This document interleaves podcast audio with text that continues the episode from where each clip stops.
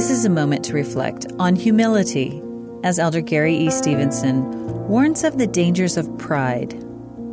Let's now address the age old stumbling block of pride. Pride is the opposite of humility, which is a willingness to submit to the will of the Lord. When prideful, we tend to take honor to ourselves rather than giving it to others, including the Lord. Pride is often competitive.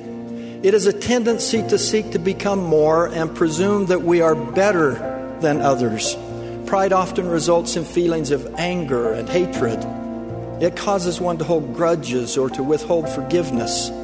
Pride is swallowed in the Christ like attribute of humility. Relationships, even with close family and loved ones, especially with close family and loved ones, even between husbands and wives, are fostered in humility and are stymied by pride. Many years ago, an executive of a large retailer called me to talk about his company that was being bought out by one of its competitors. He and numerous other headquarters personnel were extremely anxious that they might lose their jobs. Knowing that I was well acquainted with senior management of the acquiring company, he asked if I would be willing to both introduce him and give a strong reference on his behalf, even to arrange a meeting for him. He then concluded with the following statement You know what they say, the meek shall perish. I understood his comment was more than likely intended as humor. I got the joke, but there was an important principle that I felt might ultimately be of use to him. I replied, Actually, that isn't what they say. It's just the opposite.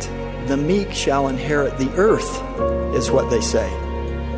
In my experience in the church, as well as throughout my professional career, some of the greatest, most effective people I have known have been among the most meek and humble.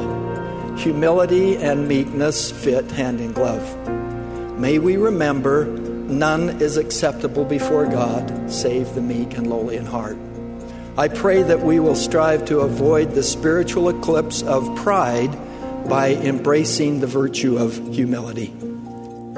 That was an excerpt from Elder Gary E. Stevenson's talk, Spiritual Eclipse.